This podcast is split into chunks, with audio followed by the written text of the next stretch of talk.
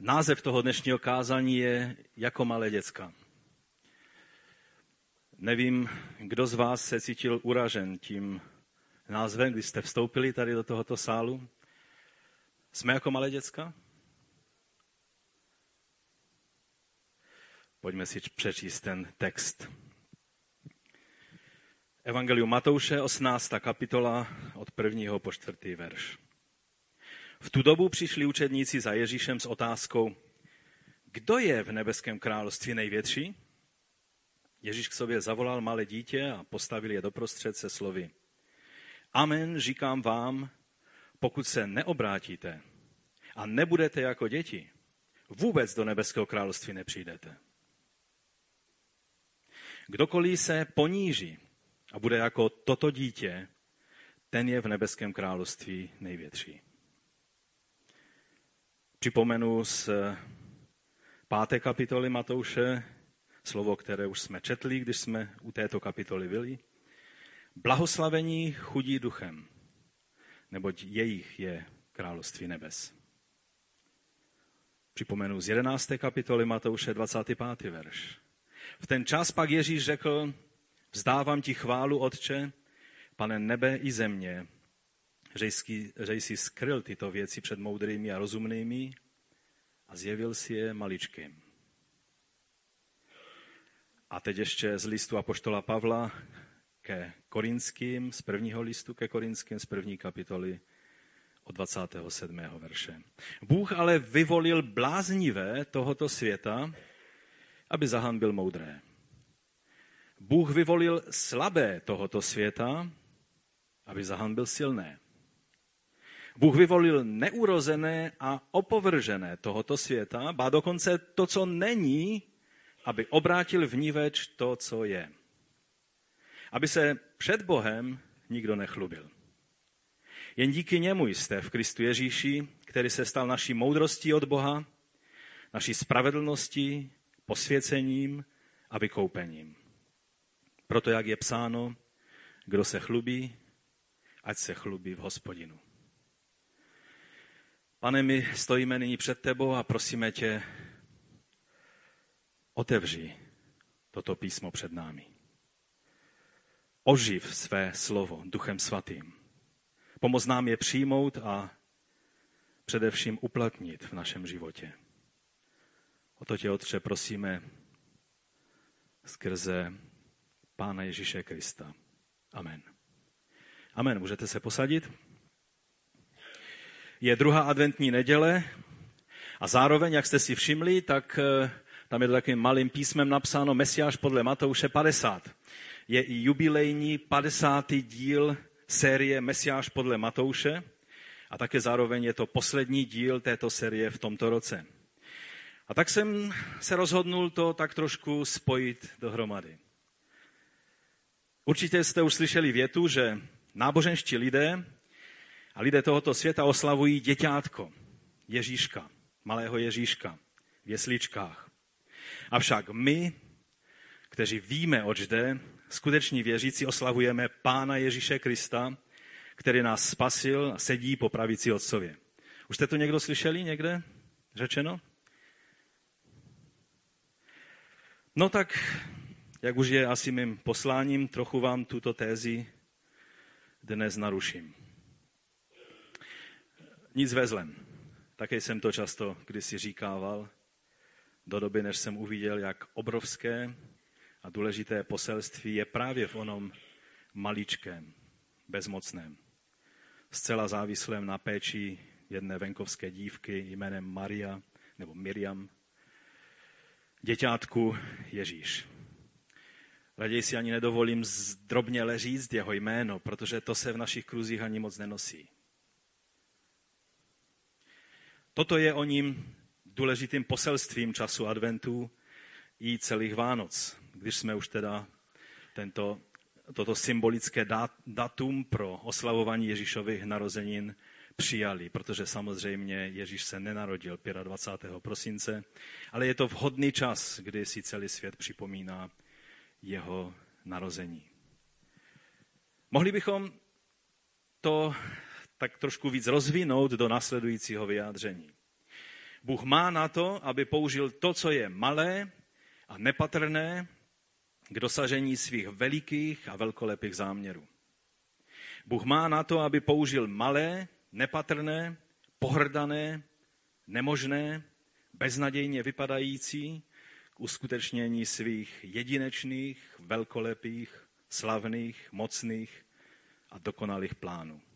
Výsledek totiž nezáleží na velikosti a schopnostech a dokonalosti a života schopnosti daného člověka nebo daného předsevzetí, ale na čem? Na velikosti, na dokonalosti, na životaschopnosti a moci toho, kdo nad tím drží svoji ruku, a to je všemohoucí Bůh. Toto je to dnešní poselství adventu a věřím, že i celého toho vanočního času. Co nám vlastně způsob Ježíšova příchodu na tento svět, když si ho teda připomínáme adventem, co nám o Bohu vlastně říká? Filip Jansi ve své knize Ježíš, jak jsem ho neznal, jestli jste ještě tu knihu nečetli, tak máte e, úkol si ji přečíst, protože je to skvělá kniha. On říká, nebo vyjadřuje to způsobem, který raději přečtu, než bych ho nějakým způsobem chabě Eh, se snažil citovat nebo vysvětlit. Simeon, cituji, nějak cítil, že i když se na povrchu nezměnilo skoro nic, samovládce Herodes byl stále u moci, římské oddíly dál popravovali vlastenecké povstalce, Jeruzalém nadále překypoval žebráky, pod povrchem se změnilo vše. Přišla nová moc, aby podkopala mocnosti světa. Zpočátku se Ježíš sotva zdál být těmto mocnostem hrozbou. Narodil se za císaře Augusta v době, kdy se v římské říši mocně probouzela naděje. Augustus, více než všichni císařové před ním, v lidech vyvolal důvěru v to, čeho všeho může dosáhnout vůdce a kolik toho může dokázat společnost. A byl to právě Augustus, kdo si z řečtiny poprvé vypůjčil řecké slovo pro evangelium, neboli dobrou zprávu. A použil je jako název pro nové uspořádání světa představované samozřejmě jeho vládou. Impérium ho prohlásilo Bohem, zavedlo k jeho poctě bohoslužby, jeho osvícený a stabilní režim měl, jak mnozí věřili, přetrvat na věky, co by konečné řešení problematiky státní zprávy. Narození dítěte jménem Ježíš v zapadlém koutě Augustova impéria přitom tehdejší kronikaři přehlíželi. Víme o něm hlavně ze čtyř knih napsaných celá léta po jeho smrti, v době, kdy o něm vůbec eh, něco zaslechlo jen asi půl procenta římského světa. Ježíšovi životopisci si také vypůjčili slovo evangelium. Jimž ohlásili naprosto nové světové zřízení. O Augustovi se zmínili jen letmou poznámkou v souvislosti se sčítáním lidu, které zajistilo, aby se Ježíš narodil v Betlémě. Tolik citát Eh, Filipa Jensiho. Víte, když muslimové volají Allahu Akbar, Bůh je veliký, pak to zní velice mocně. Ale k tomu, abych zjistil, že Bůh je veliký, nepotřebují žádného nadpřirozeného zjevení, protože to je dost zřejmé už hezkých pár tisíc let tím vlastně neříkají nic objevného. Starý zákon to už tisíc let před ním říkal v daleko jasnější a navíc inspirované duchem svatým podobě. Neville Fidges říká, že k tomu, aby lidé volali Bůh je veliký, nemusel přijít žádný nadpřirozený posel. Ale k pochopení toho, že Bůh je také pokorný, malý, že je ochoten zmařit sám sebe, a stát se služebníkem, aby nás zachránil před skázou, k tomu musel přijít nebeský posel, aby nám takového Boha ukázal. Takového Boha totiž není možné lidským rozumem nějak vydumat a naplánovat. Tak pojďme zpátky k tomu našemu eh, textu z Matoušova Evangelia. Matouš má, jak jsme si řekli na začátku té série, eh, pět Ježíšových rozprav nebo promluv a 18. kapitolou, kterou dnes začínáme, tak začíná čtvrtá a vlastně předposlední Ježíšova rozprava. Ta poslední je pak ta olivecká rozprava, neboli ehm, Ježíšova promluva o věcech posledních. A je dobré si všimnout, v jaké chvíli vlastně Ježíš ehm, tady tento, tuto promluvu k učedníkům ehm, má. Je to ve chvíli, kdy se Ježíš odhodlal jít do Jeruzaléma, kde měl být obětován. A on to stále znovu a znovu učedníkům připomíná a říká jim o tom. Je to dost zvláštní načasování. Věřím, že Duch Svatý záměrně dal takto, to takto Matoušovi napsat. Někteří učedníci, jestli si vzpomenete na ty předešlé kapitoly, tak měli možnost být s Ježíšem na hoře proměnění, kde viděli jeho slávu, zatímco ostatní tam v údolí se trápili tím, že nebyli schopni pomoct tomu posedlému chlapci k uzdravení. Ježíš pak, když přišli z hory, tak to vyřešil, uzdravil toho chlapce, je napomenul z malověrnosti, celý zástup z převrácenosti a, a nevíry. A pak jim znovu naznačuje, že bude trpět a že zemře z rukou obdobných lidí jako Jan Křtitel. O tom všem jsme četli. A teď do této situace eh, vstupuje tato, tato promluva nebo tato otázka, ze kterou učedníci přišli za pánem Ježíšem. Marek nám o tom dává více informací. Říká, že když šli cestou domů, tam z té situace, kdy nebyli schopni pomoct tomu chlapci, ale, ale nakonec Ježíš to vyřešil a oni potom šli domů a o něčem velice, velice debatovali. A pokud by vás zajímalo, o čem se dohadovali, tak bych to připomenul z Marka z 9. kapitoly od 30. verše. Tam je napsáno takto. Pak odtud odešli, procházeli Galilejí, ale on nechtěl, aby o tom někdo věděl. Učil totiž své učedníky a říkal jim, syn člověka bude vydán do lidských rukou, zabijí ho a třetího dne po svém zabití vstane z mrtvých. Oni ta slova nechápali, ale báli se ho zeptat. To je častý jev u křesťanů. Nechápou sice, ale z takové té svaté bázně se nezeptají a raději si vytvoří svoji teorii o tom všem.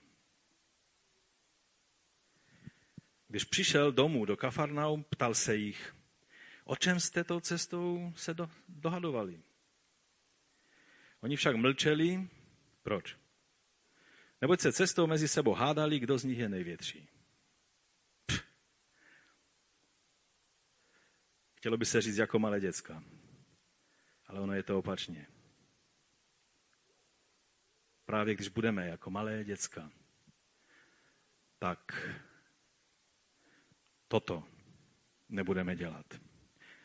Samozřejmě děti, pokud se dohadují, kdo je vyšší, tak se postaví a měří se a, a jsou pišní na to, že už přerostli toho svého kamaráda. Oni jsou v tom upřímně. My dospělí to děláme takovým sofistikovaným způsobem.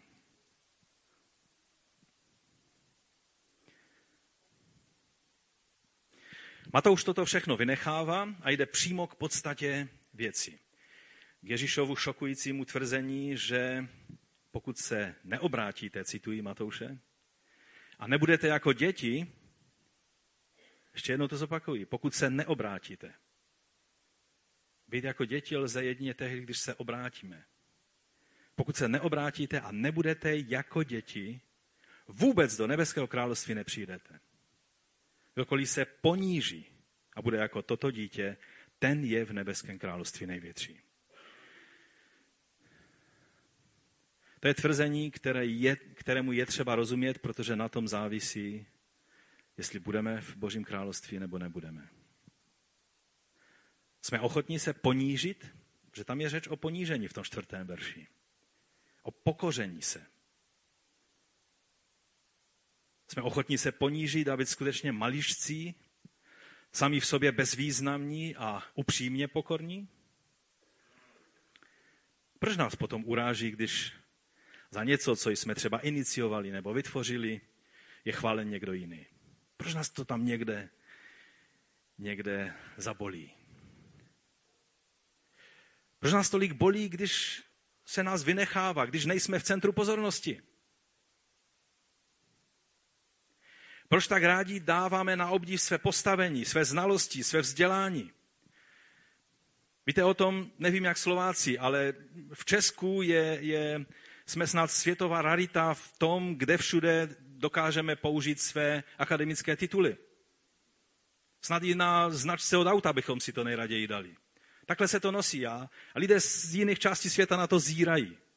Proč bys měl používat akademické tituly mimo akademické prostředí?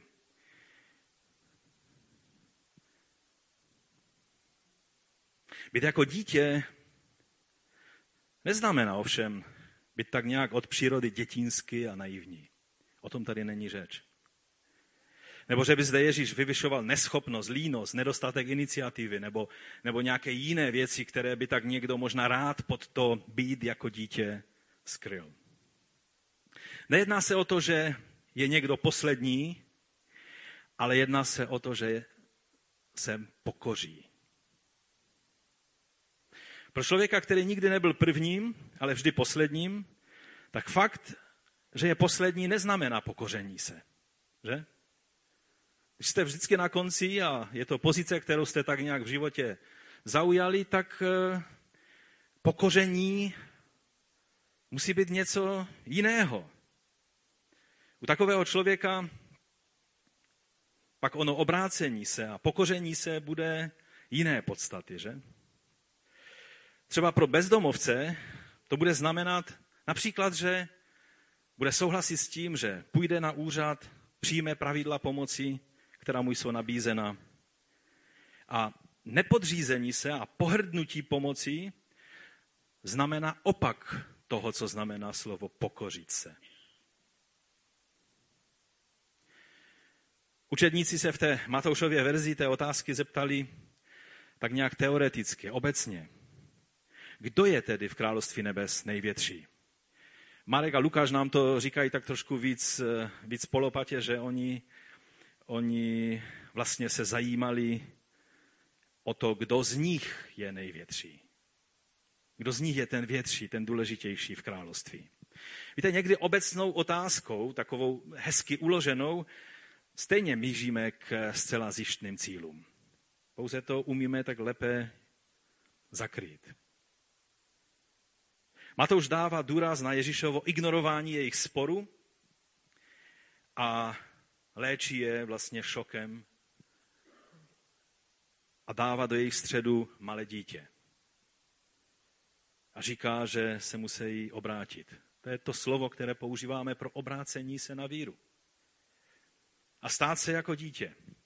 Jinak ať zapomenou na království. Království totiž, v království budou pouze ti, kteří jsou jako děti. Neříkáte amen a tvaříte se, jako by jste si tak docela nemysleli, že to tak bude. Ale Ježíš se v tom určitě nemýlí. On ví, o čem mluví. V království nebes budou pouze ti, kteří jsou jako malé děcka. Ježíš to vlastně říká jako varování, aby nebylo žádných pochyb. I když se nám ten princip může zdát zcela novozákonní a takový revoluční v tom, v tom zjevení Boha a odtržený od prostředí starého zákona, tak vám musím ujistit, že opak je pravdou. Pojďme se podívat trošinku, jak vlastně se Bůh zjevoval, nebo jak působil ve starém zákoně. Můj další bod je, že Bůh vždy používal slabé a nemohoucí, aby ukázal svou moc která není v síle lidského úmu a snažení, ale v jeho milosti a uschopňující moci. Víte, to je důležité pochopit ten důvod, proč to tak Bůh dělá. Je to z důvodu toho, že osobování se si nebo přivlastňování si e, zásluh, které patří pouze a výhradně Bohu, je velmi závažným hříchem. Nejenom ve starém zákoně, ale i v novém zákoně. Já to ještě zopakuju, aby vám to neuniklo.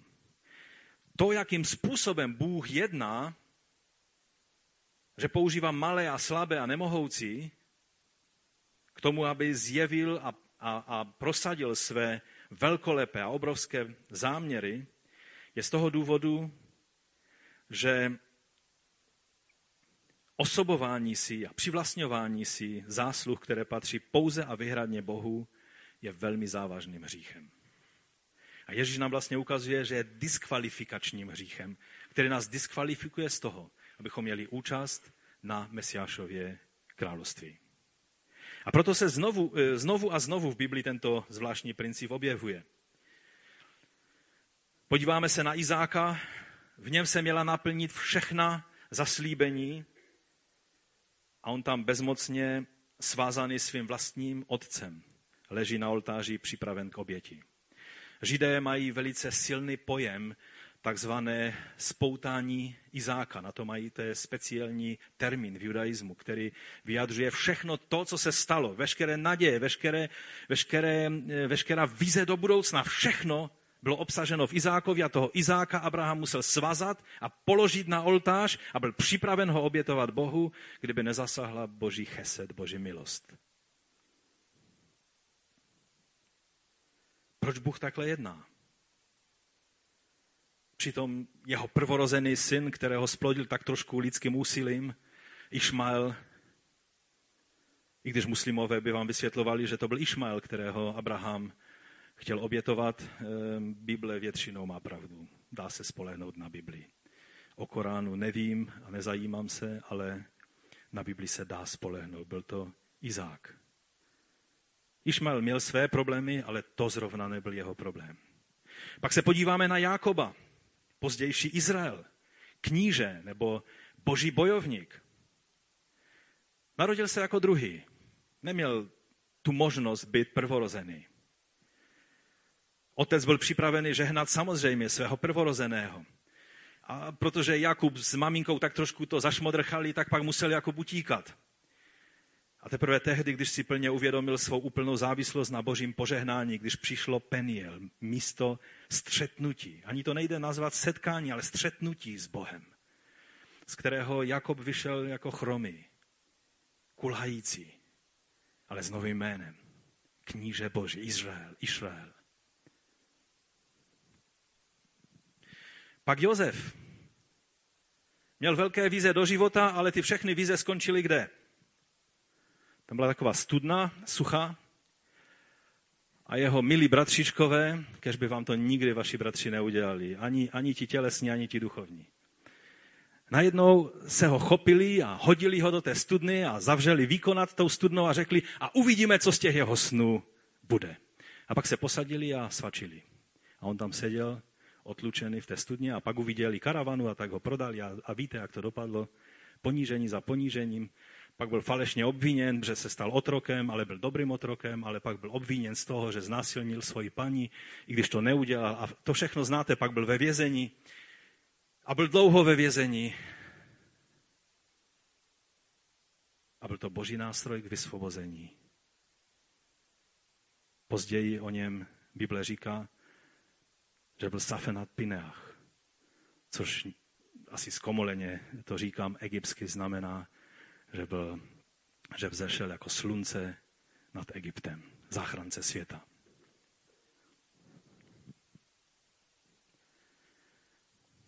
Pak, když se díváme na Izrael, který bojoval své vítězné bitvy v Kanánu, je třeba si uvědomit, že kdyby je Bůh z Egypta nevyvedl svojí mocnou rukou jako otroky proti vůli tehdejšího nejmocnějšího vládce tohoto světa, nebyly by žádné vítězné boje v Kanánu.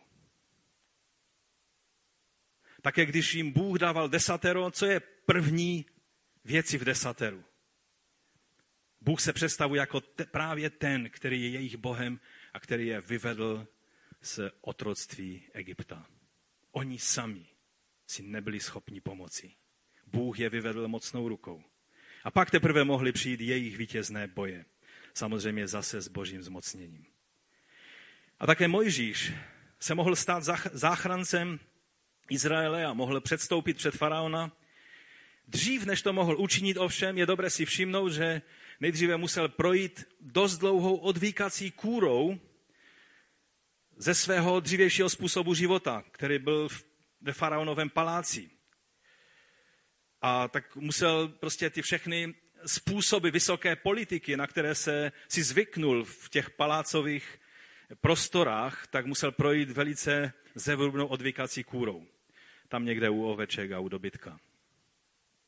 A pak teprve mohl jít a pak teprve byl připraven se stát nástrojem k největší celonárodní záchranné akci v dějinách světa. Když se podíváme na Davida, když Samuel ohlásil u jeho otce svoji návštěvu, že, že bude mít roh plný oleje, to znamená, že bude hledat někoho, kdo bude pomazán jako příští vládce Izraele, tak otec řekl Davidovi, víš co, ty ani nechoď, o tebe se to, to, to se tebe netýká. Ty zůstaň u ovcí, protože ty by se rozutekli, měli bychom práci. A Samuel tady fakt není z tvého důvodu, Davide. Ty jsi ještě malý klučina. A Ježíšovi by se zasvítili oči a řekl by, kdo nebude jako malé dítě, jako David. No a tak Samuel si musel nechat přivést Davida, aby mohl pokračovat.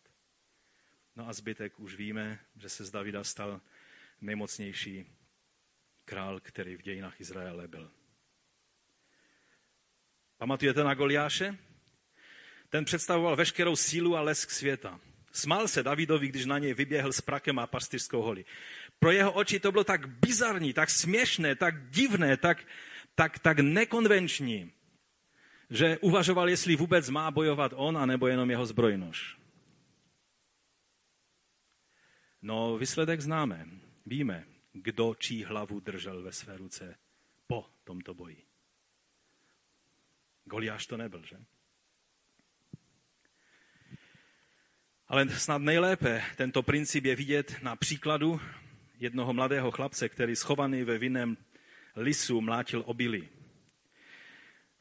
v soudcích v 6. kapitole čteme, že hospodinův anděl přišel a posadil se pod dubem v ovše patřící Joášovi Abiezerskému a jeho syn Gedeon, teď už víme, o kom to je, právě mlatil pšenici ve vinném lisu, aby si toho Midianci nevšimli. A hospodinův anděl se mu ukázal a řekl mu, Hospodin s tebou, udatný hrdino. Zvláštní situace. On tam zalezli, se snaží být nenápadný a, a přichází anděl a na celé hrdlo říká, že on je ten hrdina. A Kedon mu odpověděl, no promiň, pane, ale jestli je hospodin s námi, proč nás tohle všechno potkalo? Kde jsou všechny ty jeho divy, o kterých nám vyprávěli naši otcové? Prý hospodin nás přece vyvedl z Egypta, jenže teď nás hospodin opustil a nechal nás v hrsti Midiánců. A tu se k němu hospodin obrátil a pravil, jdi.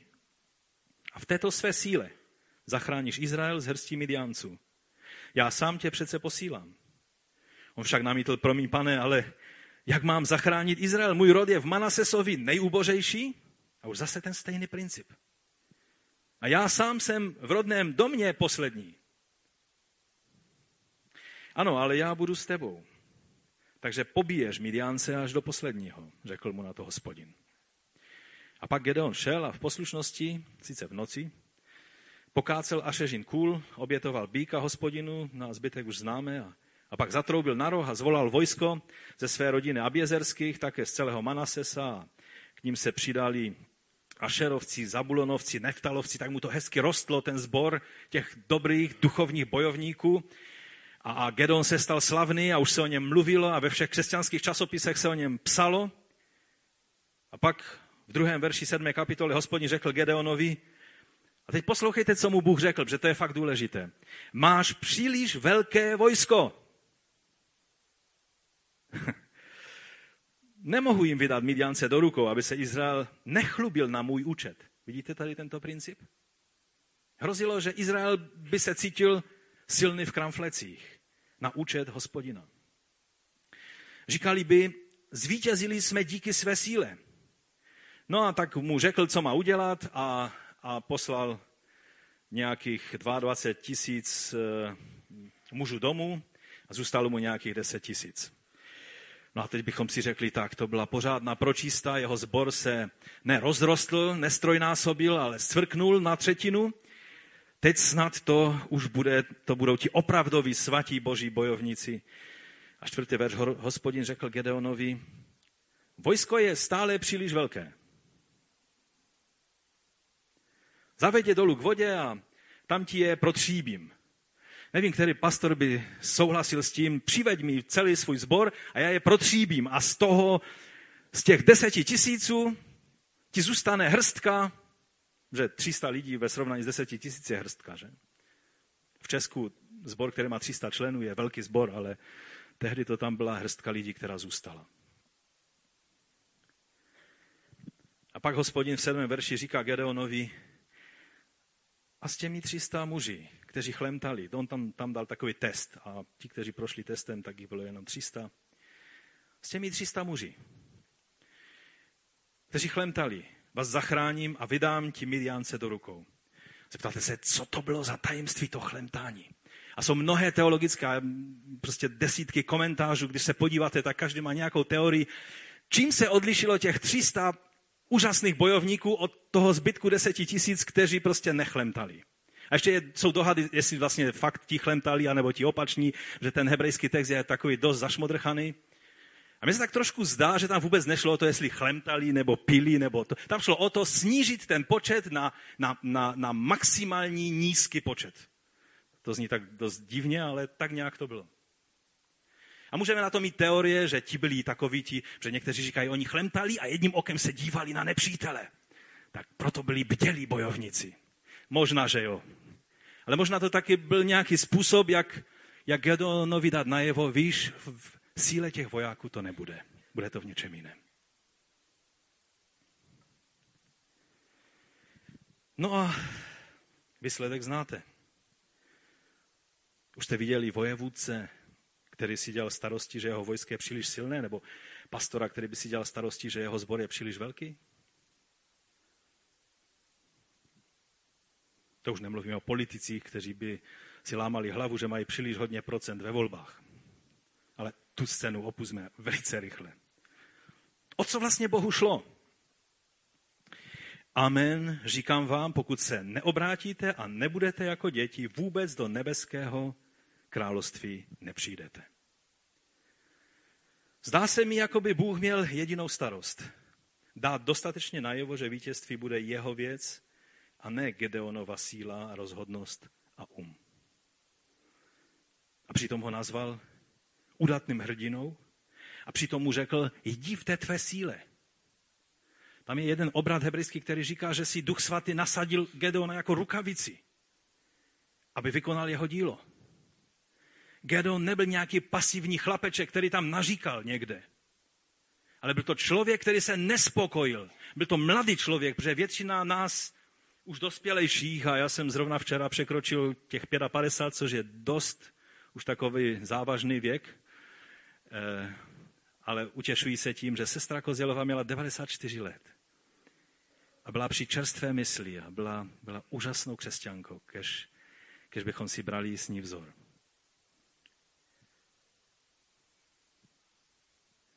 Víte, myslím si, že i s námi někdy Bůh má jedinou potíž. A to je to naše zbytnělé ego, které tak nějak léty narůstá. A ono pak odmítá ustoupit z cesty. Kdy už konečně pochopíme, že snaha dosáhnout úspěchu v Božím království podle způsobu a metod dosahování úspěchu v království tohoto světa je stejně špatné a zavržení hodné jako úplné opuštění Boží cesty a otevřené hledání úspěchu v tomto světě. Že takoví lidé podle Ježíšova dnešního varování se stejně do království nebeského ani nepodívají. To zní velice závažně. Často se nám zdá, že v Janově slavné rozmluvě Ježíše s Nikodémem, že šlo o znovu, o znovu zrození, že on tam, tam je řečeno, že kdo se nenarodí znovu, a Nikodem se tak ptá, to, to mám se nějak zpátky dostat do, do, do života, do luna mé matky, a, abych se mohl narodit? A Ježíš tam mluví o duchovním narození. Ale tak se mi zdá, že to někdy až příliš zduchovňujeme a spíše tím pak říkáme, že je to znovu zrození ve smyslu přijetí křesťanského náboženství, kdy se stane taková ta zázračný přerod, kdy z člověka, který byl pohan, najednou je zbožný, bohábojný muž.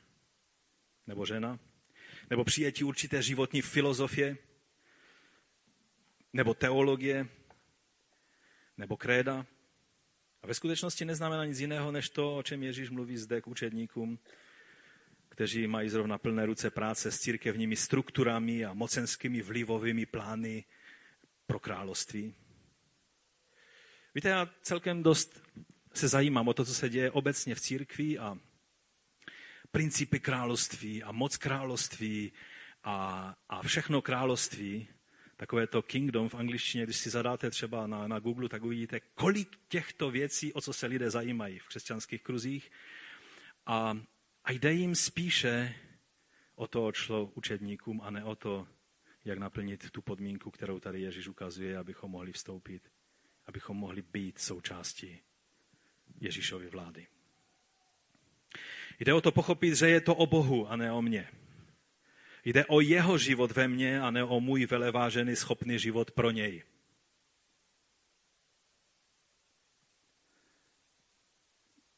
Nemusíte souhlasit, ale já vám to ještě jednou řeknu. Jde o to, abychom pochopili, že je to o Bohu a ne o mně.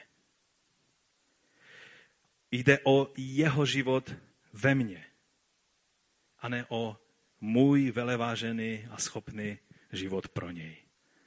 Přece všichni děláme nějakou oběť pro pána.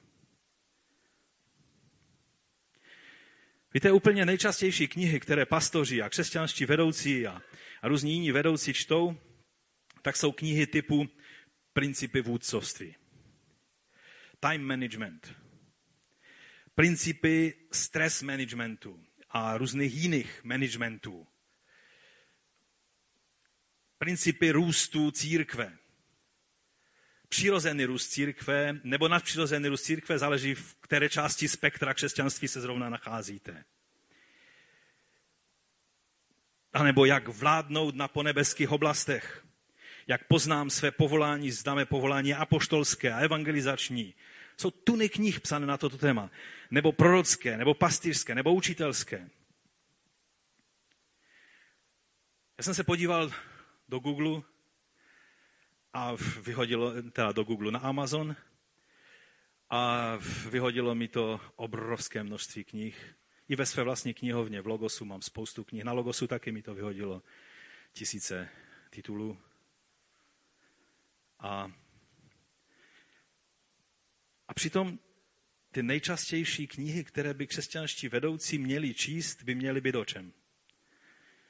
Jak se stát jako malé děti? Zní to logicky z toho, co nám Ježíš říká v tom dnešním textu? Ano? Vypadáte hodně zaraženě a tak nevím, kam to všechno směřuje dneska a kde to skončí. Dbejme na to, aby to skončilo v Božím království. Pokud budeme jako děti, tak budeme v Božím království. To jsou ty důležité věci a když jsem hledal na Amazonu, tak mě to našlo snad dvě knihy, jedna od nějakého podivína a druhá, od, která by se dala říct, že je v tomto tématu. Samozřejmě jsem nehledal důkladně. Ve své knihovně jsem pár knih našel na to téma, ale o něčem to vypovídá. To jsou ty důležité věci, protože to ostatní se tak nějak srovná. Ale když nebudeme jako malé děti, tak se do království boží bude konat bez nás těch důležitých profesionálů, umělců, manažerů, apoštolů, pastorů. No a samozřejmě také i těch všech manipulativních lidí typu, já jsem ten poslední. Já nic neříkám, ale na moje slova dojde. Těch všech pyšných lidí, kteří většinou nebudou sedat v prvních řadách, spíše někde vzadu. Samozřejmě to platí jenom pro nás, ne pro baptisty. Eh,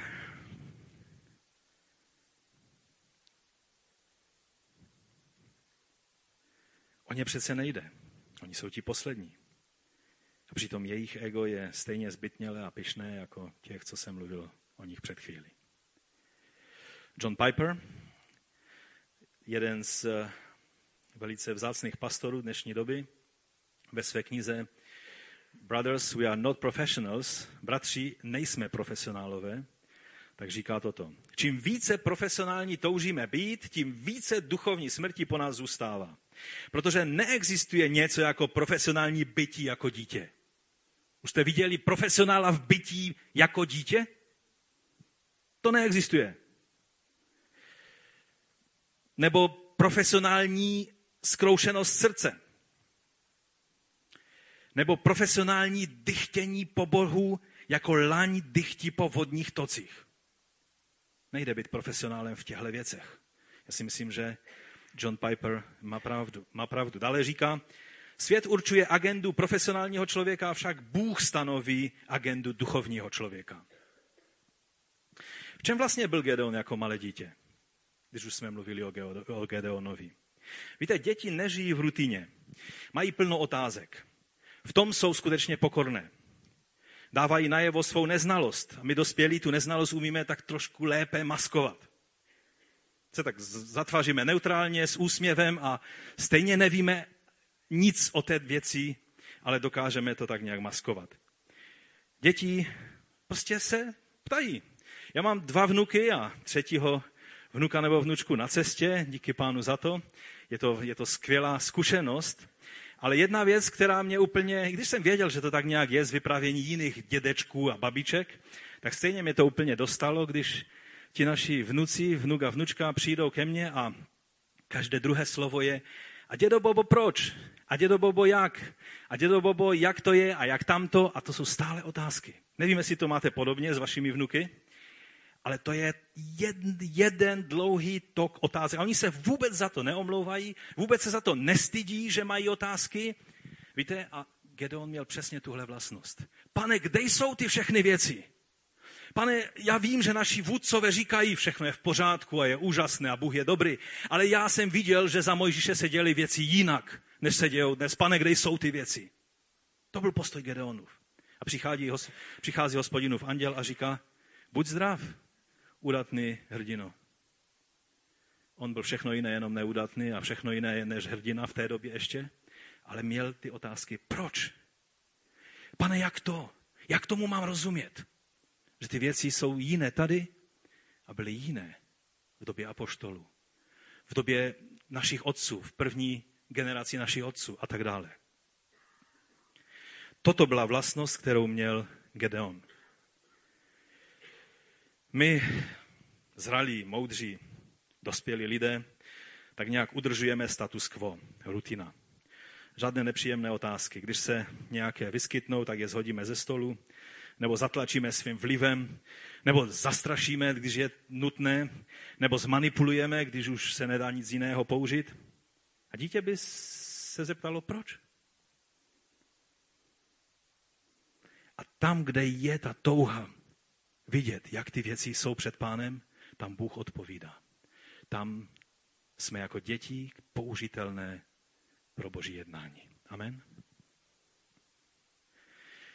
Děti se nesnaží být pokorní, oni jednoduše takové jsou. Já vím, že budete protestovat, ale vy máte zkušenost se skaženými dětmi. Že dnešní doba je taková, která se snaží za každou cenu skazit děti, ale v dobách judaismu tehdejší doby dítě nemělo ani ani milimetrovou hodnotu ve srovnání s dospělými lidmi. Nikdo s nima nepočítal. Děti věděli, že to, že jim dovolí dýchat, je velká milost a toho se drželi. Vlastně Spurgeon, jeden z největších kazatelů, to takhle řekl. Děti se nesnaží být pokorné, ale takové jsou. Asi v jeho době to ještě taky bylo dost takové normální. A teď poslouchejte, co Spurgeon říká dále. Z imitované pokory se nám dělá špatně, ale skutečná pokora je nádherná. Není nic horšího než imitovaná pokora. Taková ta svatouškovatost, která dává na odiv svoji pokoru. Ta pícha, která je pišná na svoji pokoru. Už jste viděli člověka pišného na svoji pokoru? Picha je vlezlá věc. A když už nemáte být na co pišný, tak začnete být pišní na svoji pokoru. Rozumíte, oč tady jde? Když učedníci pracovali na tom svém konceptu hierarchie nebeského království, Ježíš vzal malé dítě. Možná to bylo Petrovo dítě, protože byli u něho doma v Kafarnaum.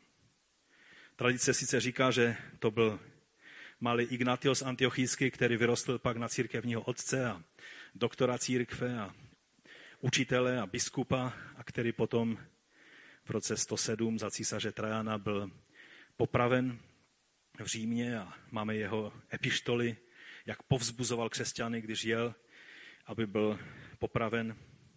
Nevíme, jak to bylo. Ježíš jim tím říká, celé vaše pojetí velikosti je chybné. Stále myslíte na své kvalifikace a schopnosti, toužíte po pozicích, mocích, po privilegích. Stále se jedni s druhými srovnáváte, snažíte se do toho vtáhnout i Boha, do toho srovnávání. Dokonce svoji rivalitu zduchovňujete. Musíte se obrátit a úplně změnit své smyšlení. Podívejte se na to dítě. To s těmi věcmi vůbec nezápasí ani je neřeší. Staňte se jako ono. Ono, tak jak jsem mu řekl, děti v té době nebyly nikým velikým v očích vlastně nikoho. Bylo to také z toho důvodu, že se ani nevědělo, jestli přežijou. To dítě tam z toho textu vychází, že to bylo skutečně malé dítě, možná dvouleté. A první týden se v římské říši většinou ani jméno dítěti nedávalo, protože, protože se nevědělo, jestli to má vůbec smysl. 50% dětí nepřežilo věk pět let. Takže jaké pak velké naděje v dítěti dvouletém, když jedno přežije a druhé ne? Jen 40% dětí dovršilo dospělost, věku dospělosti 20 let. Čili děti teprve až z nich vyrostl někdo, kdo mohl být nějak prospěšný pro, pro společnost, tak v tom pojetí římského impéria, samozřejmě díky Bohu, že v judaismu to bylo jiné jen z toho důvodu, že měli boží zákon a že museli dodržovat boží zákon. Jinak by se chovali úplně stejně ke svým dětem. Takže dítě je úplně, bylo a je i dnes úplně závislé na svých rodičích. Nemá žádný vliv. Je slabší než všichni dospělí. I když děti někdy se takhle postaví a pojď, já tě přeperu na ruku, že? A, a vy mu to z milostí třeba i dáte, ale, ale je to takové rostomilé, ale jinak není žádného srovnání se sílou jak intelektuální, tak eh, fyzickou dospělého člověka a malého tříletého kluka. V tom věku se ani ještě nedá říct, když všichni rodiče jsou o tom skalopevně přesvědčeni, jestli má nějaké skutečné mimořádné schopnosti nebo ne. Samozřejmě každé dítě má mimořádné schopnosti, ale, ale kdysi byli tak víc pragmatičtí lidé a tak si říkali, no ještě nevíme, co z něho vyroste. Nemá žádnou autoritu ani moc. Nedokáže vydělat peníze. A, a řekněme si to tak na ani mu to nevadí. Protože Jahve Jerech, otec zaopatří, že? Prostě jen miluje svoji mámu a tátu a táta je pro něj hrdina a takhle je to dobře. Carson říká, který je expert na, na nový zákon, že dítě nám tady není dáno pánem Ježíšem za vzor kvůli své nevinnosti nebo, nebo čistotě nebo víře, ale kvůli pokoře a nezájmu o své postavení ve společnosti. To, co učedníci řešili, tak, tak kde je to moje místo? Ty jsi, Petře, apoštol, který má klíče. Ty jsi, ty jsi no, asi, asi ve tvé linii budou budoucí papežové. Vidíte, jak nesmyslně zní tyhle věci, když se podíváme, že když oni to řešili, tak Ježíš vzal malé dítě a řekl, tady je váš papež. Vy řešíte hierarchie, postavení. A přitom jde o to, aby Bůh měl správné místo ve tvém životě. Aby si byl ještě učenlivý a nechal se formovat. Děti nejsou dobré v podvádění. To jim opravdu nejde. Ne, že by se o to nesnažili, že? Ale většina rodičů je má prokouknuté a, a ví přesně, co se děje. Jak jde život, člověk dospívá a stává se mnohem lepší v ovládání svého vnějšího obrazu. Stáváme se lepší a lepší herci. A slovo pro herce v tehdejší době bylo hypokrites, čili dnes je to slovo, které se používá pro pokrytce. Že? Takže co říct závěrem? Kdokoliv se poníží a bude jako to dítě, ten je v nebeském království největší. Pavel to slovem ke korinským křesťanům, které jsme četli na začátku, myslím, vyjadřuje velice přesně. A to ještě na závěr e, znovu přečtu. Bůh nevyvolil, nebo Bůh vyvolil bláznivé tohoto světa, aby zahanbil moudré. Bůh vyvolil slabé tohoto světa, aby zahanbil silné. Bůh vyvolil neurozené a opovržené tohoto světa, ba dokonce to, co nic není, aby obrátil vníveč to, co je. Aby se před Bohem, tady je ten důvod, aby se před Bohem nikdo nechlubil. Jen díky němu jste v Kristu Ježíši, který, který se stal naší moudrostí od Boha, naší spravedlností, posvěcením a vykoupením. To všechno je Kristus pro nás. To nemá co dočinění s našimi schopnostmi. A proto, jak je psáno, kdo se chlubí, ať se chlubí v hospodinu. Jakub k tomu dodává, pokožte se před pánem a povyší vás. A Lukáš cituje pána Ježíše, neboť každý, kdo se povyšuje, bude ponížen a kdo se ponižuje, bude povýšen. Povstaňme k modlitbě. Golgata je vrcholným vyjádřením tohoto principu. Víme, že Ježíš je ten, který se stoupil až na samotné dno. Vyprázdnil sám sebe a pokořil se. A proto jej Bůh vyvěšil nad každé jméno. A poštol Pavel toto tajemství popisuje v listu filipským křesťanům takto. Smyšlejte tak, jako smyšlel Kristus Ježíš. To je rada i pro nás, nejenom pro makedonské křesťany, ale i pro nás. Smyšlejte tak, jak smyšlel Kristus Ježíš. Jak on smyšlel? Pavel pokračuje. Ačkoliv sdílel Boží podstatu, na své rovnosti s ním netrval. Místo toho se vzdal sám sebe. Přesnější překlad by byl vyprázdnil sám sebe. Přijal podstatu služebníka, vzal na sebe lidskou podobu, ocitl se v těle jako člověk.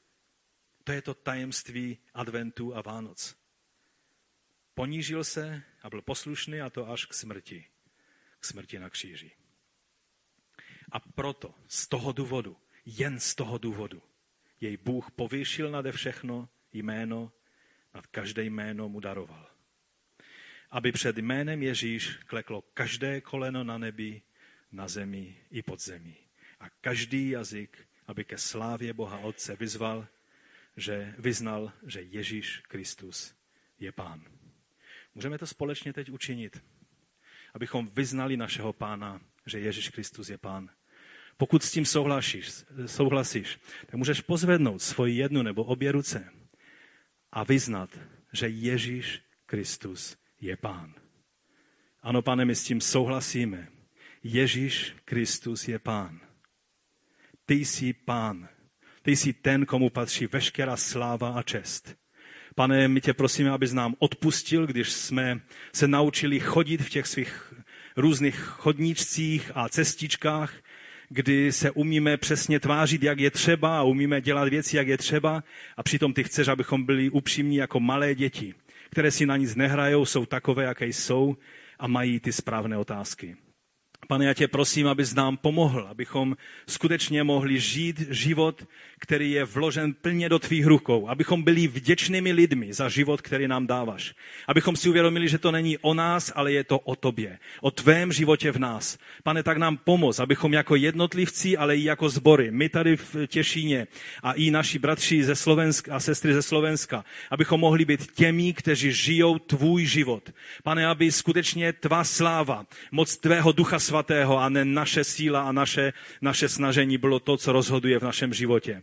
Ať je to eh, moc vzkříšeného Krista, která se zjevuje i v tomto adventním a vánočním čase. Pane, ty dej, abychom mohli být tvými nástroji k tomu, aby lidé mohli uvidět, že ty máš na to, aby si používal slabé, malé a opovržené v očích tohoto světa, aby si naplnil ty své velkolepé a nádherné záměry a plány. My se tak vkládáme do tvých rukou a chválíme tvé jméno. Amen.